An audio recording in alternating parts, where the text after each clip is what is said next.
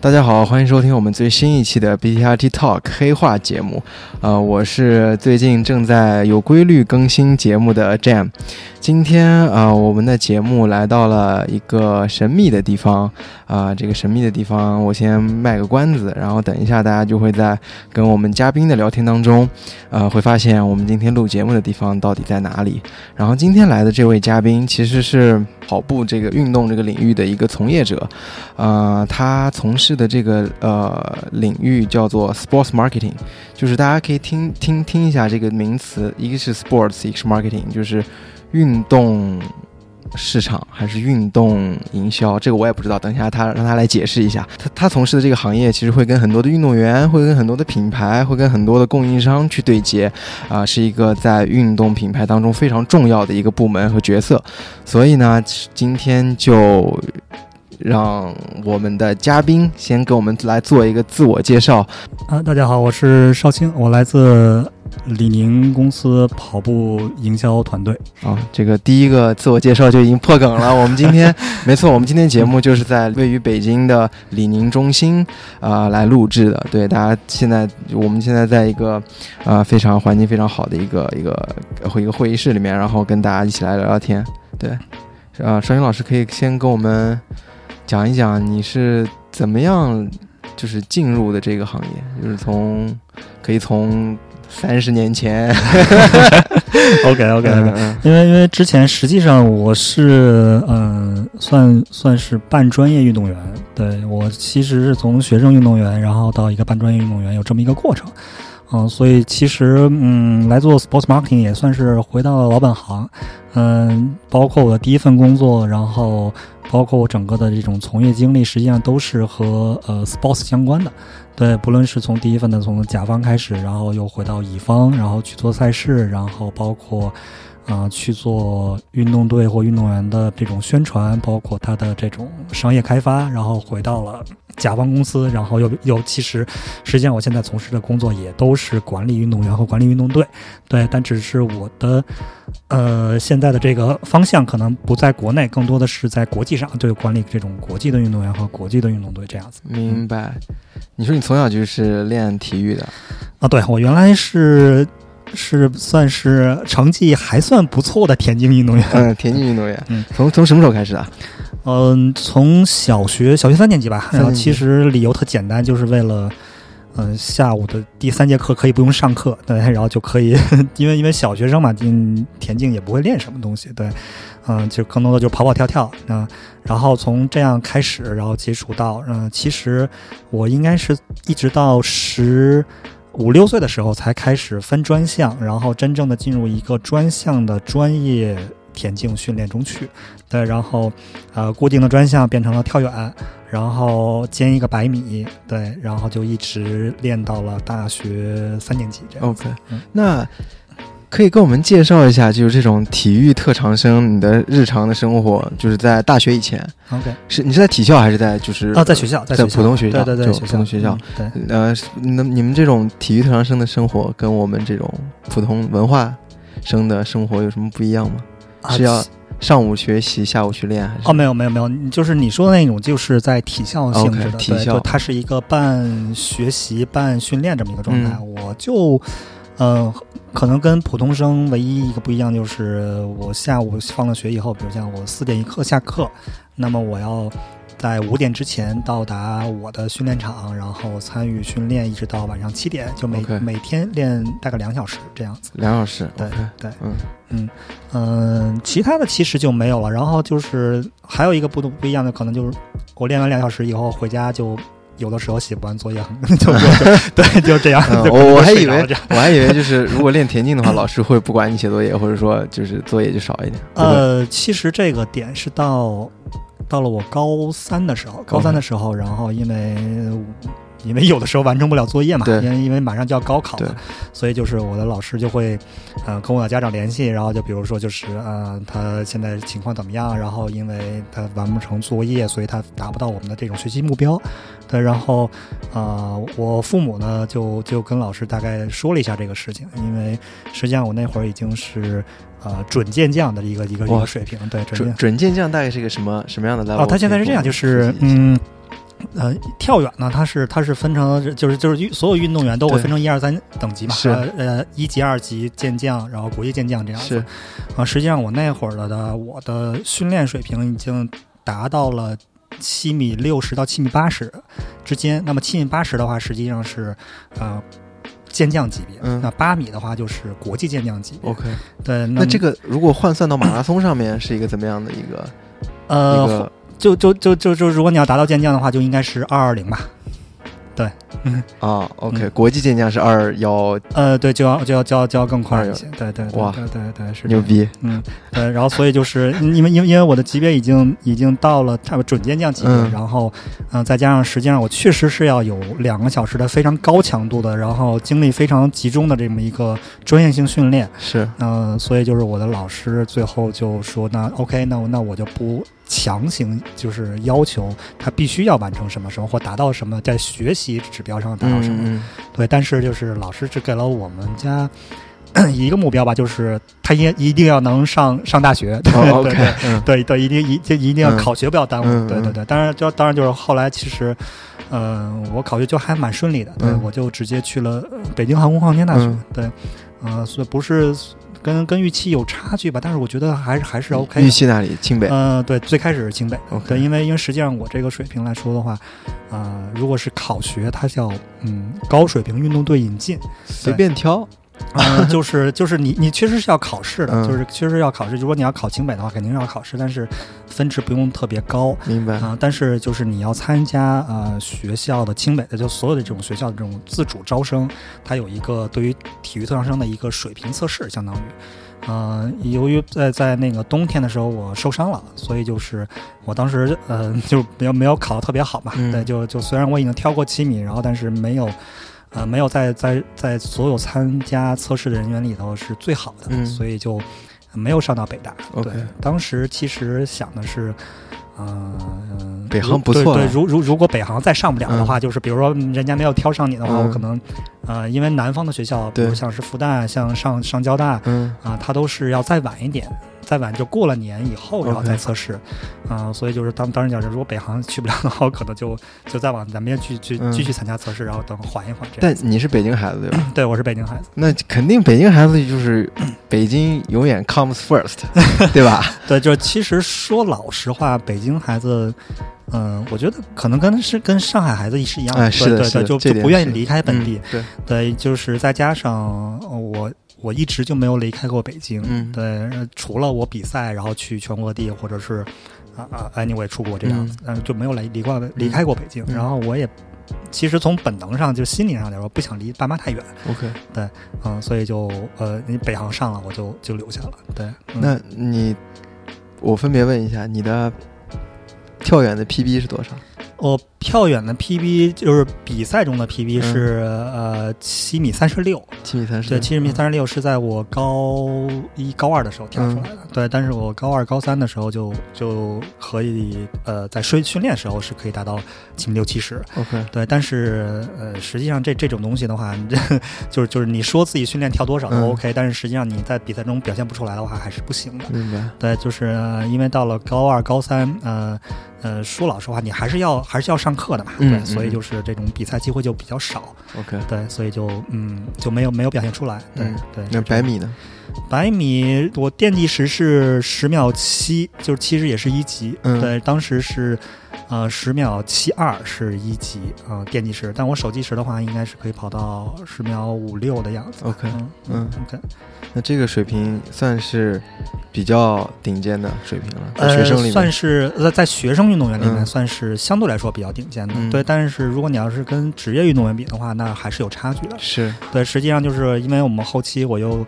呃，相当于管理了一段时间的国家队的宣传 OK 嗯和商务开发，实际上就是他们的啊、跳远组都是跑得超级快的。那、哦像比如他们可以跳到远。组跑得超级快，对啊，跳远组他们他们，比如说他们跳到八米四十七的，比如像比如比如像王嘉男，嗯王嘉男的话，他他百米是能够跑进手计时是可以跑进十秒五零的，哇，对他十他他他手计时可能都在十秒四七、十秒五左右这样子，因为因为实际上就是，呃，跳远运动就是所有这种田径类运动，它都是一个速度优先的项目，就只不过就是。呃，它是把速度转换成一个向上的，还是向前的，或者是呃就是它的发力点不一样。其实其实大家看到的，比如像铅球，就是三头项目，它也是需要速度的，就只不过它的它的速度表现形式不一样而已。 OK，对，那嗯腿粗的运动员嗯哼。适合跑短跑，对吧？呃，腿粗运动员如果腰再短一点的话，比较适合去练举重。 啊，我找到我的这 个找到我的这个发展方向了，马拉松不练了，咱们直接上台 吧，直接上台吧，没买有豹子还 OK，没有没有，但但是实际上就是呃，腿部肌肉比较健硕的人呢，嗯就是他其实呃，正常来讲的话，他的耐力项目不会特别好。嗯，对他的他的短距离爆发能力反而会比较强。嗯其实你大家可以看到苏炳添，呃，是他的大腿维度是非常惊人的，是的，是的是，非常惊人的。嗯呃，甚至就是像苏炳添的话，他的立定跳远成绩，他是可以轻松的跃上三米三十的。对，啊、立定跳远是我一个永远的 痛，我从小到大立定跳远都没有跳过一米五， OK OK，嗯但但但是就是现在来看的话，就是像 Jam 来说，嗯，这个这个这个理论也不 绝对，别别别别 也 不别往绝对回。别往回找 补了，别往回找了，别往回找了，嗯 OK，嗯。然后你上了大学之后去了北航啊，一直还在练，呃对，但是呃，我上了大学以后就嗯，怎么说呢，就没有再达到更高的水平，就是可能跟嗯、呃心态有关系。对，因为因为实际上就是当时我在考学之前是有两条路的，就是一条路就是继续走专业，啊、因为已经有教练想让我转向去练三线跳，对，然后另一条路就是上上学，然后但是我的教练也好，还是我父母也好，啊，包括我本人吧，就是其实更希望是去考学，对，因为因为实际上在那个时候，嗯、觉得，呃，考学的你的未来的选择面会更宽一点。对，当然就是我现级现阶段的话，职业运动员退役以后也会有非常多的非常好的这种这种方向。嗯对，但是在那个我那个上求学期间，其实考学肯定是还还是还是第一选择吧。对弱弱弱的问一句，那是那是几几年 啊，我考学，我考学嗯是零、零几年，啊？零零几 对对年对？OK 啊，零几年，对对零几对年啊，的确。啊，后来呃，那大学学的什么专业呢？大学学的就是 marketing。就忙。对，但是但是是就是你去北航学的嗯 marketing，就是，嗯、怎么说呢？因为因为又是本科嘛，所以对就是呃，学的就没有那么的深吧。就对跟对我在中国计量学院去学广告一 样。对，嗯呃，所以所以所以就实际上就是在本科毕业之后，然后也就呃去会会会去再去考一个在职研究生啊，嗯然后再去深造一下，然后嗯学的再深一点，对 OK 这样子。嗯，那你后来，刚才我听您说，你之前还帮国家队经营过一些事务，呃，处理过一些事。对对就对，是其实合作我之的类上的上一份工作就 OK 就在，嗯、就相当于相当于是，呃，我去了甲呃去了乙方做了嗯服务，当时做了很多年的赛事，是做什么样的赛事啊？呃，做篮球联赛，篮然后球篮联篮球联赛、路跑联赛我都是做过，然后甚至马拉松也都做过 OK，。对，篮球联赛什么联赛呃， ？CBA 呃没有没有没有，我我做做的是那个呃初高中，哦，OK，初高中就中 C CHBL 呃，这种对，，其实其实其实那个时候耐高是我们的竞争对手，对哦对 OK 对，就是耐高可能是，呃，是一个怎么说呢？它它是它是呃体育体系的，就就是实际上就是在所有的这种学生联赛的话，它分两个体系，一个是教育体系，就是跟教育部挂钩的，还有一个是就是体育体系，但就是跟体育总局那边挂钩的，对，呃，就是 Nike 那会儿可能更多的是走的是体育那边的，对，然后然后然后我们这边的话是走教育体系的，对，但它相当于是两条路这样子。但其实这两条路的水运动员的水平是不一样的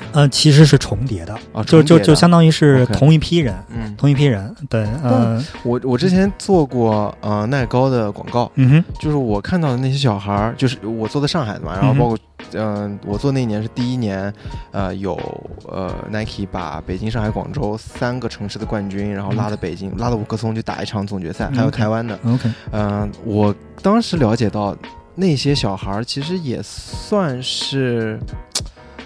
不知道算不算高水平，至少他们不是不是在那种体校里面练过的，就是自己练自己练，然后有篮球特长，然后被这些学校招从全国各地招过来， 对对对对对，然后嗯的但是那跟他们跟就是体制里面体校那帮小孩是不太一样的，对吧呃，实际上像这种团体性项目，呃，除了各个呃这种这种专业队的这种梯队之外，那么实际上大量的非常塔基型的这种这种人群就是来自于学校的，对，然后他的嗯、水平高低主要要看他的教练。也就是这个球队的教练，他的水平高的话，可能你的这批小孩，就是包括你的学校，就是可能可选的范围就会高一些。比如像是咱们拿特别简单，就是像秦皇附中，呃，秦皇附中是基本上蝉联了好 N 多届这种这种这种高中联赛冠军吧，它是可以全全国选材的。对，但是北京的学校的话，因为因为秦皇附中也是北京的学校嘛，那么像比如像是北京四中，然后比如像呃更好一点，比如呃比如像传统校一些，就是像北京北京五中，但但是他们的话可能就只能在北京市之内来选材。对，那么那么你北京市的孩子和全国选过来的孩子来打的话，那实际上就是全国孩子肯定会更强一些。对，还有呃，其实现在来讲的话，就是我觉得我个人觉得就是学生运动员和这种这种所谓的青年队运动员，其实水平是不相上下的。对，嗯现在已经不相上下呃，其实是不相上下那的。他们其实也经历过一个有有就是专业运动员会厉害一点，呃的阶，段专专业运动员更厉害一点是在于他的技战术和他的身体。对，因为因为专业运动员的话，比如像梯队的运动员的话，他除了要学习之外，他可能有大量的时间都在训练。对，然后但是学生运动员可能就不是，学生运动员可能就像我一样，就只能一天可能有有两个小时，对这样子。对，但是那那那么就是我们常说像学生运动员的话，打的就是学生球，就打的有板有眼，对，然后呃非常的规矩。对，但是你跟青年运动员的话，你真正打职业比赛的话，你打学生球是肯定是不行的。对对对，他基本上现在应该就是这个区别，没有什么太本质的区别。而且现在实际上国家在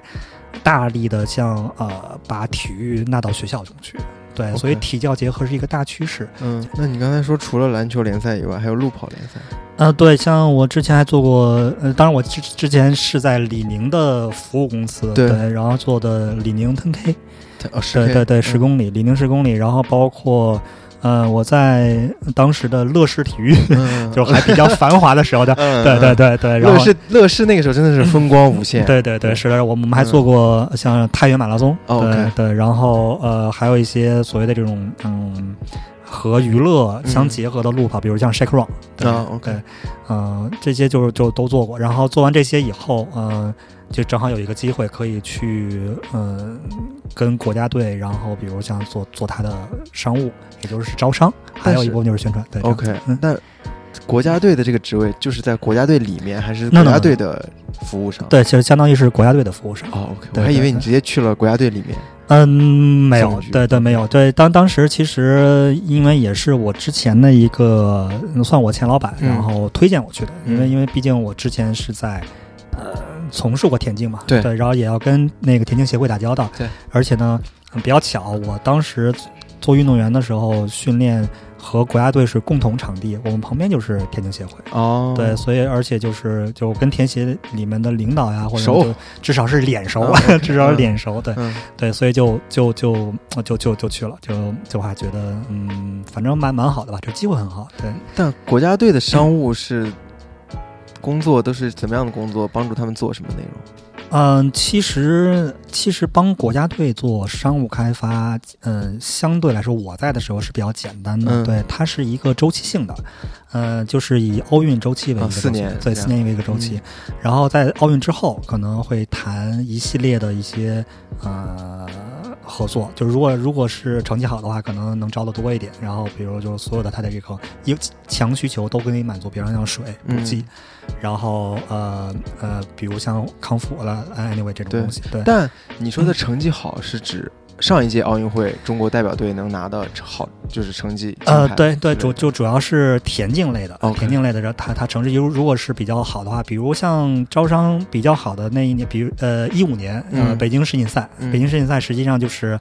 呃接力队，它的它的它的成绩就很好，对，然后包括有一些比较能够看得到的，有可能有爆发的点，比如像是那个时候的巩立姣。嗯，比如那那比如比如那个时候的跳跳远队，比如像高兴龙和呃王嘉男，对他都是有可能会王琦是正好是一个上升阶段，那么这个时候的话，就是招商就会相对来说比较好招一些。对，比如那会儿时候我们就招商就很很顺利。对，还有一个招商点是在于大赛之前，比如像是一个周期之内会有两次的世锦赛，对，然后和一次的奥运会，还有一次的全运会。对啊全运会，对，所以对，所以所以所以所以每一次都是在大赛之前的前一年。 嗯会有大的进那个赞助商进来，比如像可口可乐，嗯。对，比如像是腾讯，对，类似你于说，到这个可口可乐，我觉得他妈很奇怪，嗯怎么能给运动员喝可乐？哦，他们有水，他们有水产品嗯，对对对，啊。对，我想起来了，对他哎他我狭隘了，我对只想着可乐了。sorry 没有没有没有没有，就就是当当就是可乐的话，他会选择选择运动员，就选择两个运动员或三个运动员，然后去嗯专门拍可口可乐的宣传片。哦，OK，对，然后包括包括 Visa，对，嗯就是就是类似于这种嗯奥运会的赞助商商和奥委会的赞助商，就国家奥委会的对赞助商都会去选择去比较有优势的运动队或者是有优势的这种项目队去谈一个一年期的一个合作。 ，OK，对，就是奥运前一年和奥运后，然后然后就结束这样子。哦，对对都是短期的。对，都是短期，就嗯是像这种大的、大的赞助商都是都是谈短期那的。有运动品牌吗？运动品牌有啊，像 Nike 啊，Nike 就就跟 就跟国家田径队签了一个非常长的十年的一个长约，哦十年长对约，十年的长约。能透露一下他们下一次是什么时候到期吗？呃，他们至少今年奥运会还穿的是 Nike。嗯，对他们至少续约应该是在，呃，应该是在是在上一次，应该是在伦敦世锦赛之后吧，就 OK 就就续了一个长约。嗯，上一次的伦敦世锦赛是二零一七年，哇，对，那一竿子知道二零二七年对了，对至对少对对对对对嗯对对，他就是就是像 Nike 的话，他都会签这种非常长的约，嗯呃，一般来说的话，它不会低于一个奥运周期，就是一 OK 一它一签的话就会就但就签两个奥运周期。我其实还挺好奇的，就是你看马拉松队今年去呃参加呃东京奥运会，马拉松队穿的是 Nike， OK 嗯啊、呃，但还有一些队穿的不是 Nike，、 OK，这个样这样的条约条款合同是怎么样去划分的？我觉得划会划分的很细很细。呃，它是这样，就是呃，像像大家知道的安踏，对安踏它是呃国家奥委，呃就国国家奥运代表团的赞助商。那么对那么你在呃出征嗯，呃，包开括幕式、临闭幕包式包包开幕式、闭幕式、开幕式和闭幕式可能还是另外一个赞助商，啊，对，可能是一个正装的一个赞助嗯商，对，然后。领奖呃，领奖的时候你必须是要着安踏的， OK 嗯，但是，呃，各个项目的运动队，比如像田径，比如像是举重重竞技，嗯，比如像是什么举就是举摔柔这这这这这嗯嗯这种的，哦，OK，对对对。那然后你负责的是整个国家队的这个大的一个啊，no no no no，我我我就只是田径队， OK，呃对，田径今队对我对接就是呃国家田径管理中心嗯这样子。那个时候，嗯、刘翔还在吗？不在了，已经。啊，那那那就已经不在了，哦就不就在他已经退役了。那时候是苏炳添，对，那个时候应该是苏炳添，呃，一个转折期吧 OK 就是那个时候应该是小苏刚刚换了教练 看啊看到吗？ 少卿老师叫苏炳添，叫小苏，啊，对，因为 因为因为我苏们都我们都叫苏神，你叫小苏啊，对 对因地为。位出来了，对对，因嗯为因为排面排对对，面因对因为因为因为小苏他他是八九年的嘛，对对对对因为因为我我我要比他要年长几呃岁，叫你一声哥， 没有没有没有也没有没有，嗯就就是就是他正好在在换教练，他从袁指导换到了软底，对 OK 然后他应该正好是起在一个呃技术变换期的一个比较、比较起伏的一个一个、一个阶段。，嗯嗯嗯然后呃那个时候的呃田径队的话，嗯，就非常怎么说呢，就是就是现在来看的话是非常明智的一个选择，但是在那个时候是其实是一个呃被大家不太认可的一个，就是让中国运动员接受纯接受外籍教练的一个培养。嗯对，然后呃，田协那会儿的政策叫，嗯、走出去引进来， 嗯也就是说把国内的优秀的呃运动员送到拉出去，送送到国外送去送出训去，练比如对像送到送到 I M G，就是对佛罗里达他们那嗯个训练基地，然后呢在那边来训练，然后呃引进来就是比如像引进了 Randy Randy，比如引引引进了像像 Dami，就嗯是法国的撑杆跳教练，嗯对他原来是呃呃拉维勒列的教练，对，就是这样的话，其实是在短时间内，然后呃非常有效的提高了中国队的这么一个水平。哦，短时间就有就就就见效了，嗯、对，其实就特别简单，咱们还说回到马拉松，嗯对，比如像像那个彭天华，比如对像是呃董国建，嗯嗯、他们也是。去了肯尼亚之后，回来以后会有一个明显的一个提高。为什么呢？是因为他们在国内已经是最好的了。嗯那么就是，如果你要想更好的话，你需要突破自己这个极限，是突破自己一个点。但是人的是有自己的惰性的。对，当那你适应了当对，之后当当当你看到你前面没有人去带你的时候，你的配速你是很难保持的。就是你自己一个人跑跑的话，你其实你的配速是很难很难保持住的。嗯嗯嗯，对呃，所以就是你到了非洲以后，你会发现你可能跟都跟不上。你是弟弟，对，你是地中地，可能是弟中弟了，对嗯，对那都那些都是二零二零二、二零三、二零四、二零五这样的，对对对对，所以水平所的以所以就是就是你你你当其实体呃就是呃竞技运动，它就是一个建立平衡和打破平衡这么一个过程，嗯就是你建立了一个平衡点，你到站上了一个呃技术水平或者是能力。那那那么你你如果你还想突破的话，你要把这个平衡点打破掉，然后你再去建立一个平衡，才有可能走得更远 OK 走得更高，然后达到一个更高的水平。 ，OK，对，所以这就是现在来看为什么特别特别明智的选择，就是你就要去这个项目最好的发展的那个地方，比如像呃当时的撑杆跳就去了法国，嗯那么就是呃短距离去了荷兰和美国。嗯对，然后还有竞走去了意大利， ，OK，对，这都是项目这个项目最好的，或者是发展最好的地方，也就是教练最好的地方。明白。对就像很多 丹麦选手把他们选手送丹麦把选手送到我们国家来练羽毛球也，对对对对对，嗯是这样的，就是就是，而且包括还有就是，为什么叫以接力带动短跑？嗯对，然后就是就是你必须必须得是用，因为因为为什么？是因为你短跑进不了决赛啊，你你在国际上你进不了 决是赛，但是但你接力。接力是有一定的技术性的和、嗯和偶然性的，你对只要在它这个接棒这个呃技术特点你完全掌握住，非常精通的话，你是有可能闯入到国际竞比比赛 OK 中去的。对，那么国际比赛的话，就会如果你要水平不高的话，我连邀请你都不邀请你。哦，OK，但但但如果你要明白有可能进入决赛的话，我就会邀请你。我其实觉得刚才你说的有一个点我非常认同，就是这种技术性的东西，嗯、是可以练出来的。嗯哼，但是有些身体上的一些先天的东西是我们没有办法去弥补的，但是技术上的东西，我们可以通过不断的练习去去弥补它。嗯，是吗是是这样，就是实际上它是一个呃相辅相成的这么一个。嗯其实就是咱们还说回到，比如像是小苏的这个短考，对你说它它它对它，你说你 说它它存在存在所谓的这种这种身体极限吗？，对，实际上。在现在来看来的话，这个其实是可以抛掉不算的，嗯，对。但是为什么，呃，在改变了技术之后，就是它可以达到这么一个高水平？就是呃有经验的教练能够看到你的缺乏点，嗯，然后他用技术来弥补你这个缺乏点。啊，OK，对，呃，比如像他他他为什么那个他在之前呃每次比赛之前都要拿一个尺子去量，为什么？是因为他要精准的把控，让自己的技术不变形。啊，对他要完完完完完全全的非常完整的做出他这个灯跑这个技术，嗯对，来维持他的前程的高速和后程的保持速度。嗯呃，像之前，比如像一五年左右的苏炳添，他就是前六十米，甚至可以跑过博尔特。啊，是的，对，但为什么到了七十米的时候，他就逐渐的落后了？嗯是因为他的速度维持不下来，他的大量的能量都在前程损耗掉了，嗯他在后程没有办法维持住。对，那么其实 Randy 给到他的，呃，点就是在于，嗯、既可能既既能在前程跟住，跟住呃这些顶级选手，在后程我又能够把这个自己的高速尽可能维持住。嗯，对。那你今年奥运会，你觉得最好看的比赛是哪一场？最好看田径比赛啊，田径比赛啊，田径比赛，我觉得最好看。如果如果按照专项来说的话，对我肯定是那个那个朱亚明的那个三级跳。嗯，三级跳，对，嗯，这个是其实是怎么说呢？呃，是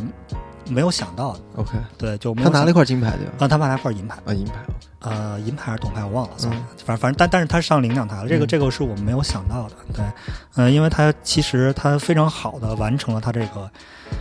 怎么说呢？就在我们看来，就是他已经把他现在的技术已经用到应应用到极致了，嗯而、而且在大赛的时候你发挥出来了对你你能够发挥出来是非常非常之难得的，嗯非，常难得的。是是，对，叫就就就就就是我不知道那个就是嗯听众里面有多少人去过现场，嗯对，然后像我因为因为我跟着国家队，我去过比较多的这种大赛的现场，呃，像一七年的那个呃伦敦世锦赛，嗯伦敦世锦赛，嗯、我们的呃跳水运动员啊、呃像石宇豪，他是第一次参加世锦赛，对，然后他比完了以后，我们在 mix 呃 mix zoom 就是混赛区，然后等他出来，他见到我第一样就是你能看出来他他的脸都是都是白的，嗯然后后来我们聊天，就是说他就说说，我一进到那个赛场，因为因为当时因为英国人是很喜欢看田径的，是对，所以就是整个满场，对，就完全坐满那种的，就是他那种他那种人声的鼓噪鼓噪的那种那种声浪，你是你你你是，我觉得如果没有人去没没有去参加过比赛的话，是很难想象的。嗯对，然后包括就是他的这种这种自身这种调动能力，啊，确确确确实是，就是呃我觉得这次的奥运会，嗯，三线跳男三线跳是真的是一个突破，嗯对，真的是一个突破。而且其实说老实话，就是呃三线跳的话，嗯，朱亚明没有参加过太多的大大型比赛，嗯，对他能够表现出来，真的是呃我们非常为他高兴。嗯对，这样子，嗯。那竞赛呢？竞赛来说的话，呃，但肯定就是我觉得最激动的肯定是那个孙明天的决赛，那一场真的是，对，但但是就是决赛的话，我们后来我们自己自己来说，嗯已经是保守嘛，就是相对来说保守了一下。对，但是他的呃半决赛真的是我我们是非非常之激动的。嗯对对，因为因为他当时，呃，我们其实私底下当时之前跟他说，就是你认为他的极限在哪儿？然后小苏就是说说我大概就是八五，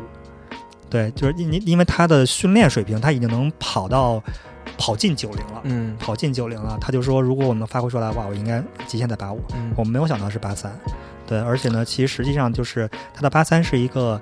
呃相对怎么说呢，就是呃相对准确的这么一个成绩，实际上不相对准确的这个成绩的话会更快。对，这个嗯零点零零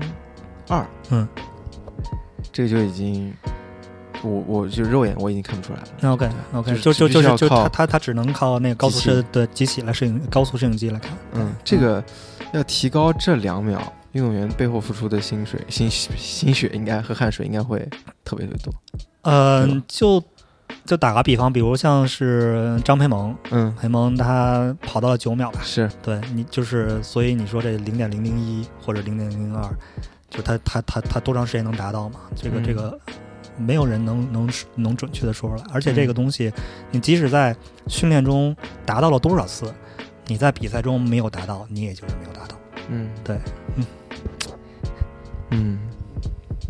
那今年的中中长距离呢？你看了吗？中长距离，我看了王晨宇，啊，没有 OK，对对对，王晨宇还是八百，嗯，还是还是很不错，就是这这也是这种突破型的。对，那么实际上我们呃未来可以更多的有所期待，比如像国内的呃三千米障碍，嗯然后比如像是呃男子一千五，对，然后都在未来有可能能拿到奥运标，然后甚至到达更高的这个比赛中去。对，我虽然没有看很多的直播，但我有看回一些录像。我自己是觉得今年主呃国家田径队给大家带来很多惊喜， OK，就是很多意想不到的结果，嗯哼，就是让大家会至少会对田径这个项目有一个有一个改改变的认识。因为其实呃呃往年的奥运会。中国就是夺牌的项目，或者说比较受期待的项目，都不在田径队上。田径队它的夺牌项目还是挺多的。 对，呃，随着这个呃国内的这个田径的这种水平越来越高是，对，其实大家对于它的期待也会越来越多。嗯而项目像之前的话，可能我们能有所期待，就是只能是两走，就是竞走。啊，金总，对，就是五十公里竞走和二十五二十公里竞走吧。对，嗯、只有竞走，然后而且可能更多的是集中在女子选手身上。 OK，对，当然就现在其实还是女子选手更更多一些嘛，嗯不论是呃三头也好，还是竞走也好，还是说是在呃这种长距离上面，嗯就是可能女子选手的成绩相对来说要比在国呃国际上的水平要比呃男子要高一些。 OK，但是其实中国男子运动员在未来的话，还是有很多值得大家去期待。嗯呃，除了苏炳添，当然就是苏炳添有可能在今年全运会之后就回去当老师了，嗯对但是他后面的话还是会有新的小朋友出现的。 ，OK，对对对，是的，我觉得就是这个是一个非常激动人心的事情，对对对嗯是可以看到希望。呃，就是我们看见过，就是呃中国田径这种断崖式的人才缺乏，嗯我们也看到了，至少现在能够看到，呃中国田径未来希望。那么希望的话，可能就是在九八年、两千年这一波这波小哦这波孩这波小孩身上，就是 OK 我们已经可以看到，就是有越来越多人可以达到奥运标，不论这个奥运标有多严格，对，有更越来越多的人有机会上到这种国际大赛上去，然后能有所表现，对，而不是说是我们只能够在钻石联赛里头用中国本土的这种外卡名额嗯才可以是进去，对嗯对，未来肯定会越来越多，这个 OK 这个是一定的，对。那你在国家队的这段经历大概就是做了多久？在国家队这边大概做了有一年多吧，一年多，然后因为就是他们正好要呃有调整，所以就是我们就不再负责了，我们就只是负责国家队的宣传工作啊、就是现在呃叫中国国家田径队这个呃微博和公众号还是由我的前公司来服务的，对他们其实。嗯、做的还是很好的，对，做的还是很好，而而且相对来说还是很专业的，对，嗯、那么商务就不由就没有了。那那那那么，实际上我就在那个时间段，我就离开了，就已经离开中国国家田径队了。然后我做了其他的项目，比如，我那会儿做的应该是呃 Spada Rice，对对对，就我就去了那那对去那边做呃竞赛的竞赛的，就是算什么算主裁这样子，嗯对对嗯对，这样子，嗯。然后那是什么样的一个机会把你带来了李宁？呃，就正好是一九年吧，一九年。一九年、一八年年底、一九年年初，然后来到李宁公司的。对，嗯、原因是因为，呃，李宁正好要重新回到往往跑步 跑步领域要回归。其实大家可以看到，就是在一八年的杭马的时候，就李宁就已经有所谓的当时的这种专业的顶级竞速鞋，那会儿叫追风。啊，然后嗯、呃在那个时间段，就是李宁真正开始发力，就重新发力跑跑步跑步领域，然后从把篮球可能呃要逐渐的就是变成第二品类，而跑步变成李宁的第一大品类。对，然后正好有个契机，我就话就是那个时候就是呃跑步的就是嗯那个 sports marketing 正好在在组建，对，嗯，然后我就回来了，对嗯，这样子。嗯回来了嗯，算是回来，因为因为之前实际上在服务里面的时候，我也在园区里头，啊，就只不过我们在三号楼，现在我工作在二号楼。啊，OK 嗯 OK，嗯，那回来了是这个时间点，其实你有经历过第一代的非典，嗯，对，我对吧们是就是那个 这个怎么说呢？就是在最痛苦的时候，就是呃，飞电一代，我我我们是应该是全程见证，就是我全程见证了飞电从一从无到有，然后从呃比较心酸的就是没有办法完赛，到后来啊他 OK 了可以完赛了，然后嗯包括到现在的飞电二代，然后就它就相对来说比较怎么说呢？就比较完整了，嗯对，就跟我们想当时设立的目标越来越接近了，嗯这样子，嗯那你刚才说就是比较心酸的那段时间，那段时间是一个什么样的状况？可以给我们作为一个业内人、嗯啊一个 OK 内部的一个视角来 o 解 k 读一因下。为因为因为因为实际上就是那个时间段，呃，李宁想要做呃世界顶级的这种这种跑步产品，嗯对，然后呃，在那个时间段的话，就是因为我们没有，当时还没有国际资源，对，然后我们所有的从测试也好，还是呃研开发也好，是完全没有头绪的，所以我们找了国内当时。我们能找到的最好的资源来测试的非电一代 Simple 产品，对，然后呃逐逐步的去改良，然后觉得是 OK 了，觉得是 OK 了，然后呢，在实际上是在一九年的年初，年初我们是去了首尔马拉松，当时和我们呃合作，当时有一个呃首尔马拉松的一八年的冠军是两小时五分的一个选手，然后我们当时就是信心满满的去带了飞电一代，然后去给他穿，说就是 没有问题，但他当时之前应该是 Adidas 的运动员，对。然后虽然他有很多的顾虑，但是我们其实就是怎么说，当时可能过于太自信了吧，然后就是把他所有的顾虑全部都挡在了外面，就是说，就是说我们是最好的材料，用的是最好的工艺，然后我们，嗯、我们可以说我们是中国就时间最长的跨度时间最长的运动品牌，我们有很强的积淀感，所以你没有问题，一点问题没有。对，然后然后但是结果跟我们就是想的就完全不一样，嗯就是他是在第二十八公里的时候就退赛了。退赛是为什么退赛？退赛是因为他受伤了，当然就是这个受伤，我不能说是完全归咎于产品问题，嗯它肯定有自身问题、天地低温的问题，嗯但是多多少少会有问题，因为它穿鞋可能是在提前个可能没有太长时间才拿到鞋没有充分的一个热身暖身的这么这么一个这么一个过程，嗯嗯，所以就是没有办法就没有完赛，没有完赛，然后这个就一直是没有完赛，嗯呃，一直到了上半年的呃武汉马拉松，嗯武汉马拉松，然后可能才刚刚开始完赛，就是我 OK 就是就终于有运动员能穿着鞋跑下来了，嗯嗯，对，然后就是这一段时间我们压力是非常大的。嗯因为一直都没有没有结果，然后我们的研开发从，呃第一站首尔开始，一直跟到了上半年结束，然后基本上是以一一周为一个周期来进对这双鞋进进进进行改进，一周进行一个这个一个改进，然后嗯然后不断的去试验，不断的就是发现哎还是不行，还是不行，对这个一嗯这这次也不一行，这样子。一周的时间为周期来更新改产品，真的对研发团队是非常大的一个考验。呃，对于他们来说的话，压力是非常大的。嗯对，因为他们每一次都觉得没有问题了，然后因为他们也会去赛场嘛，哎然后发现我们的运动员没有回来，嗯对它其实是一个非常大的一个打击，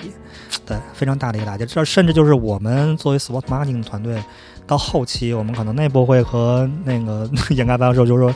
说说那那那能不能给我们一双相对来说比较安全的鞋？嗯对，就是先让运动员完赛，嗯对，因为因为我们不能让我们签运动员运动员在一直都没有完赛，一直没有完赛的话，他对于品牌的信心会越来越低，越来越低。明白。 OK，对，所以就是当时我们就甚至说，能不能给我一双安全的鞋？嗯对，哪哪怕是拿之前的鞋，然后就是说换一下科技也好，来嗯类似 anyway 这种，对。但是就是后呃，这个时候实际上就是我们的老板还是给予给予了我们很大的信心，嗯因为实际上他的压力要比我们的压力要更大，嗯因为他来自于整个集团的压力，是对，来自于董事会的压力，来自于呃李宁先生的压力，对，但是他帮我们都扛下来了。嗯对，所以我们其实在这儿，我要要非常感谢我的老板，我红头，嗯对他，他把一切的压力就就就揽到自己身上，他嗯就说你们就放手去干。对我我的目标就是我就要世界最好的，对，嗯，你们就放手去干，就是这其他个其他的问题由我来扛。很远大的目标。 对，所以我们终于是在五月，呃，青岛马拉松的时候，我们的呃飞电一代基本上就算算是完成了。嗯算是完成，就是第一就是在五呃青岛马拉松的时候，那双鞋是最接近最接近完成版的一双鞋。 OK 嗯，OK，然后虽然就是嗯、呃成绩没有那么好吧，但是他至少可以跑完，坚持完成比赛。嗯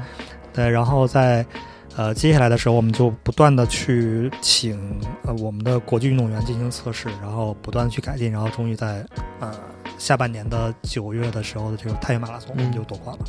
OK 嗯，对，然后我们就正好在九月份的时候就在深圳发布了，嗯，就基本上飞联一就是这么一个过程。啊， 嗯，感觉听起来就是有很多来来回回，有很多挫败，但是终于上市临门一脚，对对对对上市了。对对，但但是但是肯定飞电一还有还会有这样或那样的问题，对，但是我们呃一直一直一直就是等等于一九年那一年，我们都在为飞电一代来服务，嗯然后我们甚至让呃我们希望能够把飞电一代做得更好，嗯就哪怕我们在来年会有一个呃完全版的一个非呃一个非电产品，然后给到大家。对，然后到了一直到两千年初， 一直到两千年初，然后我们突然在发现了有一个更好的一个点，就是呃发现了更好的点之后，非电二代就提上日程了。 OK 我们就觉得可能呃性能要较非电一代要会有一个飞跃，嗯那么我们就不能叫非电什么一点五或者非电的改进版，对，我们就直接给它定为非电二代。 ，OK OK 嗯。那刚才有一个点，我觉得很有意思。你说刚开始做做这些测试的时候没有国际资源，然后到后来也慢慢有能够接触到这些国际顶尖的二幺零以内、二零五左右的运动员的这些路子了之后，那个你是怎么样找到这些人的？嗯，首先就是会找一个经纪团队， OK，对，因这为是第一步。这是第一步。然后第一步的话就是进先你你怎么说？你要先去敲门，把这个门敲开。嗯对，哎那么是由经纪团队来帮助我们，协助我们去敲门。对，然后首先是经纪团队自己有自己的呃非洲籍运动员，对那么就是首先就这些运动员就逐渐的进入了嘛。对，那我们第一批的运动员可能最好的就是二零五哇了，对，然后对，然后后面可能就是呃二零八、二幺零、对我们都是第一，这是我们第一代的嗯，就是合作的运动员，就是基本上就就是这个水平。 OK，呃对，为嗯此你们还去了一趟非洲。呃，对，非洲的话，应该就是一一九年的下半年，嗯下半年，然后去的非洲。对，因为二零零六就疫情嘛，是就一是直到现在对。对，然后呃，因为为什么就是，呃，我们是希望到世界最好的运动员的地方去看一眼，就看一眼他们到底是怎么训练的。嗯对，然后甚至呢，我们拿了我们当时的呃飞电一点零，包括飞电二点零的 Simple 版，嗯对，然后我们去了那边，然后看看是不是能够接触到更好的运动员。嗯对，因为实际上国际运动员他跟经纪人的一个签约都会在当年的十月份左右 OK 哦来签订下一年的约定。 ，OK，然后运动员，呃，有些运动员是可能会签长期的，比如像一签签个签一个周期四年，嗯、但很多的这种，呃，水平相对来说比较好的运动员，可能他是一年一签， OK 因为因为他一年之后可能他会换经纪人，也有可能他要换品牌，对，所以我们就在那个时间点就去了，这样子。嗯，去非洲是什么感觉？去非洲就 就怎么说呢？就是嗯，你到了到了到了内罗毕，嗯到了内罗毕，然后出了机场，对你就觉得嗯还行，这还是一个比较繁华的城市， OK，这对个城市至哦少是嗯一个对，至少是一个城市。然后呢，当你嗯、因为因为因为因为实际上就是内罗毕到到伊顿其实还有很长的一个距离，嗯哦，你们一起去的伊藤对对对对对。嗯 OK 然后就我们从内罗毕一直开到伊顿，开了十二个小时，对，嗯，开了十二个小时你。们团队多少人？是开车开啥？呃，我们就租了一个类似于金杯那种的车，哦，OK 然后对，然后大概有个十多个人的样子，嗯、都然后有什么人员构成是怎么样 的？呃，像像我们 sports marketing，、嗯对，然后然后有我们的经济团队，对对，然后有我们的 marketing 团队，对对，然后还有就是摄影老师，对，对，产然后品呃还有还有就是产品，嗯啊、我们当时是服产品和鞋产品都去了， ，OK，嗯，就是这这这这十多个人就坐着小车，然后就开了十二个小时，嗯从落地的时候还是白天，然后一直开到了晚上十一点多，到了才到驻地这样子。哇， 当是当当当当时我们就是看到那个。就是伊藤他会有一个门嘛，就是对它它是冠军之冠乡军嘛箱，冠对军对之对乡嘛。然后我们当时看那个门的时候，我们就就是心情很激动，嗯但是实际上已经表现不出来，就是已 经累屁累了，了 对，已嗯经嗯累屁了，对。嗯嗯伊藤是一个怎么样的地方？可以跟我们听众朋友来介绍一下。它其实伊藤是一个是一个区域，嗯对，它是一个区域，嗯，它并不是指的是单一的一个地方，呃，在其实，在伊藤的话，它会有三个比较好的那个训练场训练场地嗯啊、呃都散布在伊藤周边，对，但是呃，大家就比如像运动员都会住在伊藤， ，OK，对，然后 呢，每天早上大概六点多，他的教练啊或者他的团队会开个皮卡，或者皮卡，或或者 或者开个、开个小货车，嗯然后带到斗到子对对对，然后然后然后带带带大家，然后到他们的训练场地，嗯对，然后大概七点出头嗯热身，做 warm warm up，然后再反正不会超过八点， ，OK，就就开始开始跑步，嗯嗯、基本上是会在上午的十点之前肯定就结束了。嗯嗯嗯，呃运动员大部分都就一天是，如果是强度的训练的话，是一天一练。 ，OK，嗯，上午跑步，然后下午可能就休息了。嗯然后还有就是，有的是上午跑步，然后下午可能还会有一些身体训练这样子。然后他们那边还会有一个，我忘了是一个什么大学，就是在伊顿周边会有嗯一个、会有一个大学，就那个大学是全部都是平房，就没有没有楼房 那种， 嗯，嗯 没有楼房那种。然后里面会有一一一个四百米的渣土道，渣土是不对是对是不是就是没扎到，就是没扎到，哦 OK，OK 就是没扎到，没扎到。然后他们去做 tempo 训练的时候， OK 就会去那个地方去训练。 OK，对，因为我之前在 YouTube 上看到过那种基普乔格训练视频，跑间歇的，嗯哼一公里嗯哼，一圈一圈嗯哼跑十二个，嗯跑哼十五个，嗯哼，嗯哼那种就是那种很简陋的操场，对对对对，就是感觉那个个内内最内圈的边线是用小石头还是用什么垒起来的，就画了一圈，然后在里呃面跑。，对它其实就是它内圈是一个纯黄土的。就咱们暂且叫它足球场吧，就至少它有两个门儿 嗯，这样子对非洲足球了。对，然然然然后它里内圈它嗯用的是那种大块的鹅卵石，对，然后然后拼成拼哦成的内圈， o k 但是呃它外圈的话，外圈是用那种砖头，然后然后拼出来，旁边可能还会有一个小的一个休休休息区，嗯那个是没有看台的，嗯就只是一个休息区。对，这样子。那你在那边碰到过吉普乔格吗？我们我们在那个拍摄回来的路上，然后那个开过去，然后我们的向导说，刚才吉普乔格和他的团队就在路边站着，在路边站着，对，就在路边在，路就边就就站就着就可能是呃可能是我不知道他是在等人还是还是还是训练刚刚回来，嗯反正就是后来我们从后视镜能看到看到他，看他一个人在那站着，然后旁边是他那个。呃，也类似于小面包车吧。嗯他那个面包车的那个特点就是，它旁边会有一个大的一个 Nike、哦 Nike OK 的 logo 对。对 OK，都是面包车，但加对了个对素对食对。对对对对，是 OK，嗯那像在这样的项目当中，sports marketing，呃，它的职责是什么呢？呃，其实我我的职责更多的是，嗯，怎么说呢？就是第一，就是要选择对的运动员。 OK，然那后所以品就是你们选运动员是你来看呃，是由是由经纪团队来推荐 OK 然后然后我们最后来来决定。那你对怎么决定的？是现场去看还是看他的录像资料？如如果如果不是疫情的话，是肯定是要去看他的整个的一个训练状态。嗯对，然后呃，一般来说的话，他肯定不会是直接给我一个运动员啊我就去对对看了，对所以所以其实那一次去的话，嗯，我是用了呃专门打了三天的时间去 OK 去看新的运动员， ，OK，呃，要看他的几堂课，就一堂课是他他所谓的大课，就是二十五公里以上的一个长距离的一个一个一个一个一个课程，那种长距离是就是配速还是就是只是长距离？就 LSD 还是 LD？呃，他们的配速基本上大课的话，慢的话就也是在三分三分一刻，三分十秒，这样子。对 OK，就嗯看一堂这样的课，然后对，呢看还一堂这样的课，然后然后还要看一次他的 tempo tempo 训练，嗯对，然后包括还要跟运动员聊一聊。 ，OK 对，聊一聊就是，其实聊天就可能就是闲聊吧，嗯但是我可能会有一些重点性性东西，我会埋在这里面。 OK，对，呃，聊天呢，其实更多是在于要知道运动员的他的想法，嗯或者说他认为他的未来嗯在哪儿，嗯或者还有就是他的自信心有多强，嗯对，然后包括呃他对于产品啊、品牌啊有什么相应的一些需求，嗯，对，这样子，嗯对，然后呃这就是选择对的运动员， OK，对，然后这是第一点，第二点的话，嗯，sport marketing 要要选择对的比赛，就是对于 OK 运动员来说对的比赛，那其实也相当于有担任一部分经纪人的角色。嗯，对，经纪人会，因为因为实际上就是是是这样，就是呃，经纪人会在年，我们会在年初或年末的时候，然后对来年做一个大的一个规划，就把我们所有能够参加的比赛全都列出来，然后匹配相应的运动员进去。对，然后呃，根据相应的这种呃，他的这种这种这种呃训练的高高高峰和低谷来排除他的高峰应该在哪里。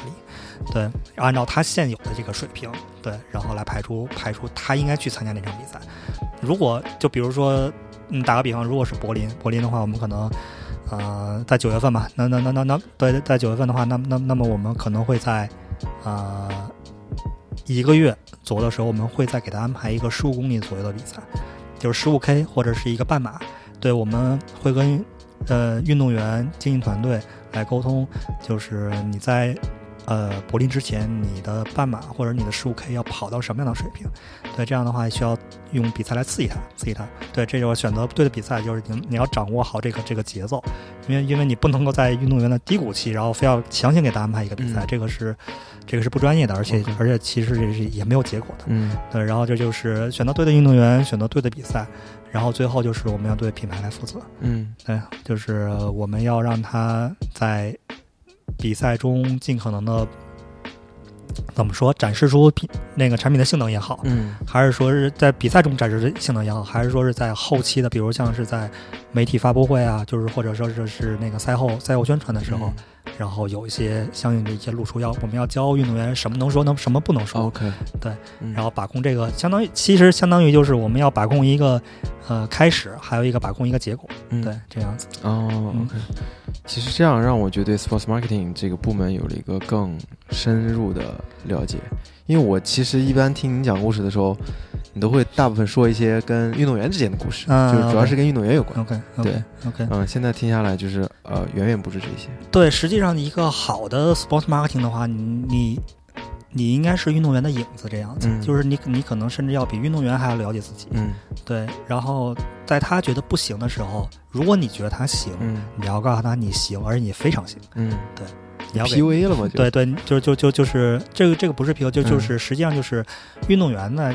运动员他在参加任何比赛之前，我不知道吉吉普乔格是怎么自我激励自 己的，嗯对，但但但但但但鸡是汤但对嗯，但是但是但是实际上，运动员任何运动员在对参加大赛之前，他的心里都会有波动的。 ，OK，对你作为品牌方，你除了要给他一建立产品嗯品牌层面的这种信心之外，嗯你还要让他自己对自己有信心。 ，OK，对，因为因为如如果运动员自己都没有信心去跑赢一场比赛来说的话，你给他什么产品他都跑不赢的。嗯，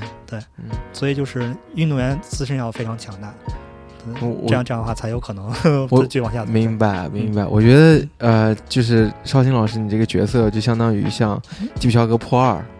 那个在终点线后面等他，那个 Sandy Bodecker，啊，OK，就是那种嗯啊、呃要负责鞋，要负责运动员，要负责比赛嗯哼整体的一个把控，嗯哼，然后是一个架在运动员跟品牌之间的一个桥梁，嗯哼，嗯哼，这样的一个是这角样，色。就是实际上就是，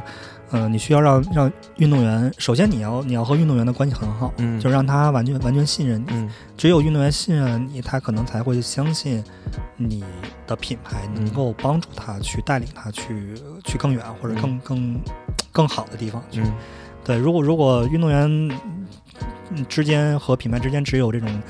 所谓这种利益利益关关系利益关系对来说的话，其实是很难长久的。嗯对，如果只有利益的关系的话，一旦一旦有了其他的品牌花了更高的钱，那可能嗯是马上就过去了。嗯，对，嗯是这样。嗯明白明白。那呃，今今年因为疫情的关系，你有没有去成非 洲？嗯，没有，就是如如果如果不是疫情关系的话，我可能 我可能会去支边，就是常就常驻非洲那没有 样。非洲。对对对 OK，因为因为实际上我们之前在一九年之后计划，我们是一年要去两次非洲的，嗯对，然后可能是下旬去一次，然后尤其还有就是下半年，嗯其实下半年可能会比上半年更重要，因嗯为下半年的话要去谈新的运动员， ，OK，对，这样子，嗯。那现在谈的些运动员的标准都是怎么样的呢？就是要需要年轻的、有潜力的，还是已经跑出来点名堂的这样的？嗯，对，就是在最开始的时候，在一九年的时候，我嗯们是希望有两种运动员，一种呢就是已经跑出来的既有成绩的，嗯，还有一个就是稳定的，可以稳定、稳定、稳定发挥的。对，对，这是，这是我觉得这是所有品牌都最开始都会都会希望有的。嗯那那么现在的话，由于我们的产品，呃，是 OK 的，对而而且我相信我们的产品就是至少它是符合两小时五五分甚至四分以内的运动员，它可以嗯支撑支撑他跑吧，跑到这个嗯成绩的。所以就是我们现在的，呃，选择方式就第一就是，